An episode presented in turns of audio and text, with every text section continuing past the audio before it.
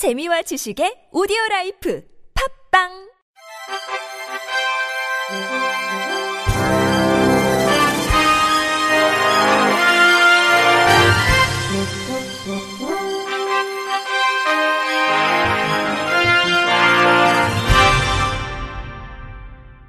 청취자 여러분 안녕하십니까? 1월 30일 목요일 KBIC 뉴스입니다. 올해부터 장애인 기능 경기 대회 참가 자격이 변경되고 일부 직종에서 필기 시험이 폐지됩니다. 먼저 기존 뇌병변 1급의 워드 프로세서는 뇌병변 중증 장애인으로 참가 자격이 확대됐습니다. 또한 점역 교정과 안마 번역은 시각 1에서 3급에서 시각 중증 장애인으로 변경됐습니다. 아울러 공단은 장애 유형에 따라 대회 참가에 제약이 될 수 있는 필기 시험을 폐지했습니다. 필기시험 폐지 직종은 화훼 장식, 네일아트 직종입니다. 대한장애인체육회는 30일 오전 11시 경기도 이천훈련원에서 2020년도 국가대표 훈련 개시식을 개최했습니다. 개시식은 이명호 회장의 개식사와 최윤희 차관의 격려사를 시작으로 배드민턴 김정준과 탁구 이미규 선수의 국가대표 선수다짐, 휠체어 농구 자유투 체험 등으로 진행됐습니다. 대한장애인체육회 이명호 회장은 개식사를 통해 선수단이 운동에만 전념할 수 있도록 모든 임직원이 노력과 지원을 아끼지 않을 것이라고 밝혔습니다. 문화체육관광부 최윤희 차관은 2020 도쿄 패럴림픽 준비단을 구성해 대회 준비 상황을 철저히 점검하고 있다면서 도쿄 패럴림픽에 참가하는 모든 선수와 지도자를 진심으로 응원한다고 격려했습니다. 한편 국가대표 선수단은 개시식을 시작으로 본격적인 훈련에 돌입하며 2020 도쿄 패럴림픽 출전을 위한 종목별 국제대회 등에 참가합니다. 국립장애인 도서관이 다음 달 2월 5일부터 21일까지 2020년 상반기 점자교육 참가자를 모집합니다. 이번 프로그램은 점자를 배우는 기초과정으로 3월 5일부터 5월 28일까지 매주 목요일 장애인 정보놀이터 세미나실에서 운영됩니다. 교육비는 무료이며 참여를 희망하는 사람은 신청기간 내에 이메일 또는 방문 접수하면 됩니다. 참가 인원은 선착순 10명으로 교육생 발표는 2월 26일 장애인 도서관 누리집과 휴대전화 문자로 개별 공지합니다. 프로그램 담당자는 앞으로도 장애인 도서관 서비스 확대를 위한 다양한 교육 프로그램을 운영할 것이라고 밝혔습니다. 서울시 장애인 일자리 통합지원센터가 오는 2월 17일까지 발달장애인 롯데월드 캐스트 양성 과정에 참여할 교육생을 모집합니다. 발달장애인 롯데월드 캐스트 양성 과정은 만 15세 이상의 서울특별시 거주 발달장애인을 대상으로 맞춤형 교육을 제공해 취업 역량을 강화하고 안정적인 취업 연계를 추진하는 사업입니다. 양성 과정은 서울 시립장애인 행복플러스 센터 4층 교육장에서 2월 24일부터 3월 6일까지 열흘간 진행됩니다. 직업 이해 및 직무 능력 향상을 목표로 직무 교육, 현장 교육, 안전 교육, 일대일 면접 교육 등이 마련될 예정입니다. 교육과정 수료 후 면접 합격자는 호텔 롯데, 롯데월드와의 협약을 통해 다양한 직무에 배치되어 근무할 수 있습니다. 경기도 부천시는 상동 테마파크 빌딩 4층에 장애인 돌봄 365 쉼터를 마련하고 모레부터 운영을 시작합니다.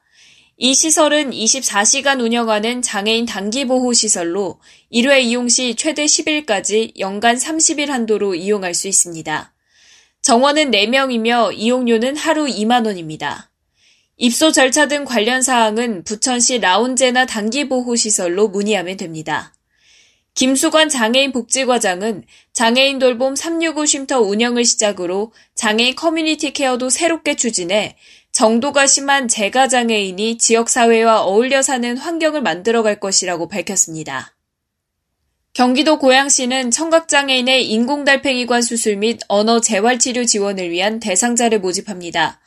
지원 대상자는 의료기관에서 수술이 가능하다고 확인된 만 20세 이하의 국민기초 생활보장수급자 등록 청각장애인입니다. 만 5세 이하의 영유아는 의사 진단에 따라 청각장애 미등록자도 가능합니다. 신청 기간은 다음 달 5일까지이며 경기도 전체 22명에 대해 수술비 및 재활치료비를 지원할 예정입니다. 선정된 대상자는 1인당 600만원까지 수술비와 재활치료비를 받을 수 있고 이듬해부터 3년까지 연간 300만원 내에서 재활치료비가 지원됩니다. 고양시 관계자는 본 사업이 저소득 장애인의 의료비 부담 경감을 돕고 사회 경제 활동 활성화에 기여할 것으로 기대한다고 밝혔습니다. 사단법인 빛된소리 글로벌 예술협회가 시각장애인용 문화예술 전문 점자 잡지 컬처 인사이드를 발행했습니다. 컬처 인사이드는 장애인과 비장애인을 위한 문화예술 정보지로서 텍스트 위주의 기존 잡지의 틀을 깨고 사진과 그림 위주로 구성한 잡지입니다. 컬처 인사이드는 장애 인식 개선 관련 강사를 매호마다 소개하며 피플 인사이드에서는 배은주 이사장이 직접 장애인 예술가를 만나 인터뷰하는 내용이 진솔하게 담겨 있습니다. 또한 발달장애인 웹툰 작가 김채성 씨의 세상을 바라보는 웹툰을 시리즈로 연재합니다.